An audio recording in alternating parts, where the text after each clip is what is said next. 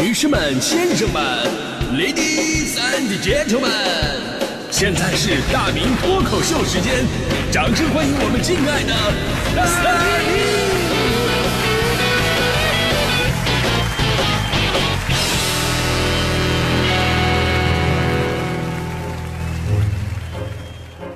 明！好，欢迎各位来到今天的大明脱口秀，我是大明。哎，说到这个运动会啊，我就是朋友们说了很多啊，这个这个项目那个项目的，说我还是属于比较汗颜的那种，因为我在运动这方面真的没什么天赋啊，从小到大最擅长的项目我就是躺着，你知道吗？偶尔呢，我打打篮球啊，踢踢足球，我都是老大爷养生的那种打法。但是非常痛苦的是什么呢？我就我的外形啊，就是比较唬人啊，人高马大的，所以上学那会儿总是被不了解我的老师安排上一些什么运动会的一些项目。呃，我说老师我不行，我就跑得不快，我跳得不高啊，我跳得不够远啊，对吧？他们说，哎呀，这个大明你你别别谦虚，你看这个体型就是特别好。直到后来他们才知道我是一个多么诚实的人啊，真的。我好像之前跟大家伙说过，说我唯一一次在学校的体育项目上拿过名次的，就是三十米计算的这个项目。三十米计算，你一听这名字就像一个闹着玩的项目，对吧？跑三十米，同时要算一道数学题啊。这个项目我最后拿了第五名，也算是有名次了。呃，怎么也算是 PK 掉了十几个人吧。但是 PK 掉人家的原因呢，并不是说我跑的有多快，而是那些人题都算错了。非常非常讽刺，就是一个运动会，我竟然靠数学拿到了成绩。这个啊，这种事情也只能在小学发生。到了中学、大学之后啊，这个运动会越来越正规了，就更不可能有我这种发挥空间了。最多呢，在主席台啊，为运动健儿送上一首诗朗诵啊，致标枪运动员，小小标枪长又长，运动健儿肩上扛。嗖的一声扔出去，裁判立刻躲一旁。裁判为啥躲一旁？不躲一旁扎断肠。直到我后来我上了班，我发现呢，像我们这种人才济济的工作单位，更不可能有我的发挥空间。就是我们单位里边那种国家级运动健将，什么一级运动员、二级运动员，一抓一大把。我有一个经常跟我一起打篮球的同事。人家上学的时候就是练体育的，十项全能，那身体素质绝对无敌呀，对吧？哎，但是他就跟我说过一事儿，说在台里边参加这个运动会跳高项目的一个经历，说他在这个跳高这个项目当中啊，当时是一马当先，直到跳到一米九五的高度的时候啊，别人都已经跳不过去了，就他一跃而过，都以为自己是冠军了啊。结果这个时候啊，之前一直有一个没跳的人站起来了，直接把一米九五当他的第一跳。不费吹灰之力就跳过去了，连长裤都没脱。最后我这同事呢输在了两米的高度上，而人家呢换上了短裤，又是轻松的一跃而过。最后呢，那个只跳了两次就拿到冠军的哥们儿过来拍拍他的肩膀，跟他说了一句话：说，哎，哥们儿，你跳的不错啊，你是这几年的唯一一个逼我把裤子脱了的人。多大的鼓励，你知道吗？我听到这个故事之后，我就彻底退出了我们台的体育圈。我真的我不配呀，我。我就等着我们台什么时候能举办个什么拔河比赛，我再复出。哎，我就不信在压秤这方面谁还能比我有天赋。真的，我发现呢，就是没有这些奇葩项目，像我这样奇葩的人，就根本就没有机会在运动会上浑水摸鱼。而说到奇葩项目呢，其实奥运会每年都会有一些增设项目，就很好玩。区别于我们所了解的那些传统的体育竞技项目，这些增设项目的趣味性和城市性就特别的高。比方说，昨天有个新闻。说这个国际奥委会执委会召开会议，同意把同意二零二四年巴黎奥运会呢增设四个大项，包括霹雳舞、滑板、攀岩和冲浪。哎，这几个项目一听都非常的年轻化，而且充满了趣味性，尤其是霹雳舞啊，对吧？昨天这个消息一出来，中国网友都非常激动，纷纷艾特孙红雷啊。毕竟孙红雷老师当年是跳霹雳舞出来的嘛，啊，我我也有幸看了他当年这个化浓妆跳霹雳舞的视频。确实，那那个感觉就好像真的是，呃，挨了一霹雳一样。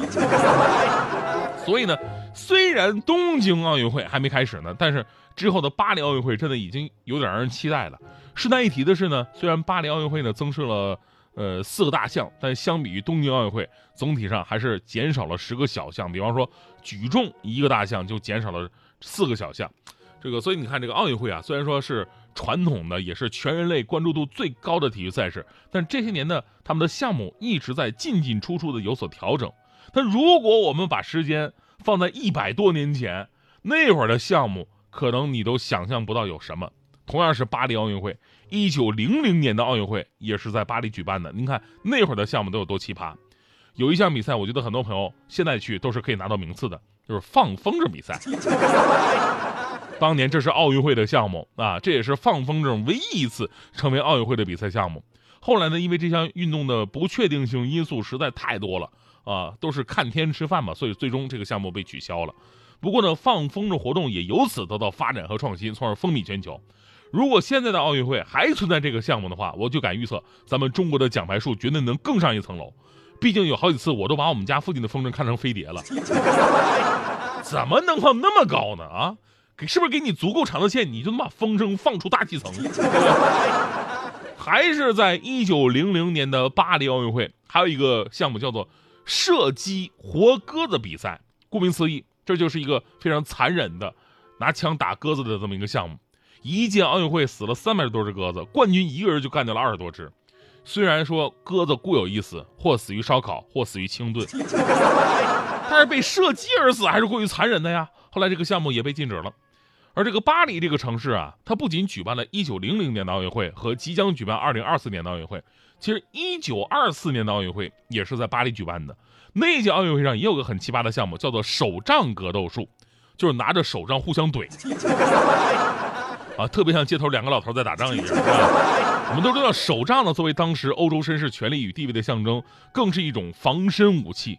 在那届奥运会上呢，比赛是在一个圆形的场地里边进行的，运动员单手持杖。比赛当中呢，你可以换手，但是打的时候呢，你必须得单手操作，然后呢击刺对手，有点类似于现在的击剑比赛。不过呢，在美观呐，还有优雅的程度上啊，那还是击剑比赛更具观赏性。所以呢，后来这个手杖打这这个互怼啊，这这格斗术啊，这就淘汰了。而说到击剑比赛，我多说一句啊，这个击剑比赛真的，我一直觉得它是奥运会最神奇的一个比赛。它是唯一一个观众看不明白，然后运动员呢都以为自己赢了，然后自己在那庆祝自己的，最后输赢都得看裁判的一个比赛。其实这么多年的奥运会啊，像这样好玩又奇葩的比赛有很多，什么自行车马球比赛，就是骑着自行车打马球，还有拔河比赛，也一度活跃在几届的奥运会上。呃，只是因为有的运动员呢，当时为了赢得比赛，暴饮暴食，撑坏身体，后来被取消了。还有一个滑水呃跳水滑行比赛，跳水滑行比赛更加无厘头，就是往水里边跳，然后浮在水面上不要动，一分钟之内看谁飘得远。就最开始那蹬那一下子非常重要，是吧？必须在一分钟之内啊，时间长了你憋不住气，对不对？还有更直接的决斗比赛，这个比赛就跟西部牛仔决斗的场面是一模一样的。这个参赛选手呢，戴着高强度的面具和护甲，啊，互相用特制的子弹射击对手的面部来得分。直到一九一二年斯德哥尔摩奥运会之后，这项比赛才被永远的封杀了。所以呢，我们可以看到奥运会的发展规律啊，一方面就是现在的项目确实更科学、更合理了，而另一方面啊，真的就是全民融入。让我明白一个道理，就是奥运会的精神是什么？更高、更快、更强，对不对？但是这个更高、更快、更强，说的不只是奥运健儿，应该是我们每个人都应该去奋斗的目标。而且我觉得呀，就这年头，运动的好处太多了。除了我们都知道强身健体，对吧？其实对我们发泄自己的负面情绪有很好的作用。有的时候你觉得啊，生活压力大呀，或者生活这个内心不愉快呀，很郁闷呢，其实运动一下，出出汗就能好不少。因为运动啊，会分泌多巴胺啊。但是呢，很多人一直憋着，就会憋出内伤，甚至憋着憋着就憋出暴力倾向了。说到暴力倾向啊，现在人都什么样了？哎呦我的天呐，太可怕了！那天我坐地铁，我就看到一个男的在训斥他的儿子。本来呢，大人教小孩，自己孩子人家怎么教都无所谓，对吧？我都不想管。跟我没关系，但是我一听他们对话呀，当时我就把我气炸了。我觉得违违反人伦道德，你知道吗？男的跟儿子说什么呀？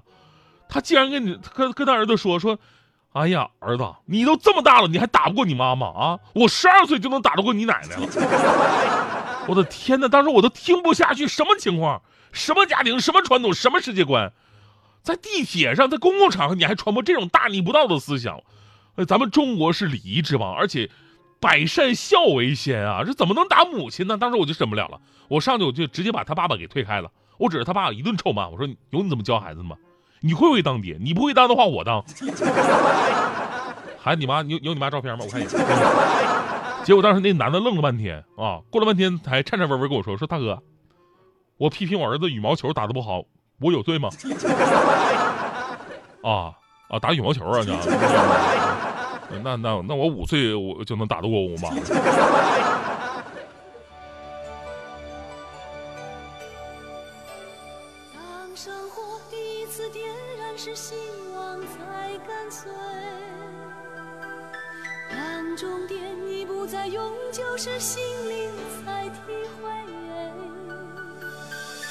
在乎等待几多轮回，不在乎欢笑伴着泪水，超越梦想一起飞，你我需要真心面。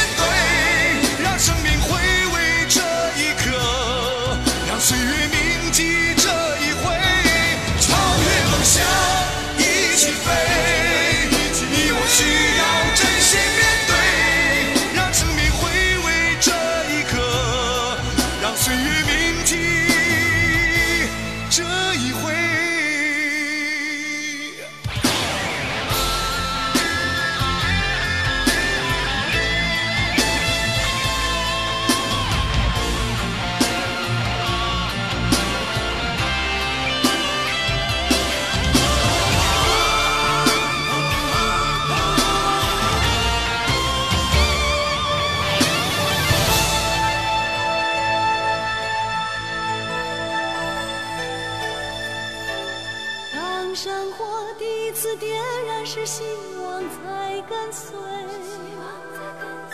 当终点已不再永久是心灵在体会不在乎等待几多轮回不在乎欢笑伴着泪水超越梦想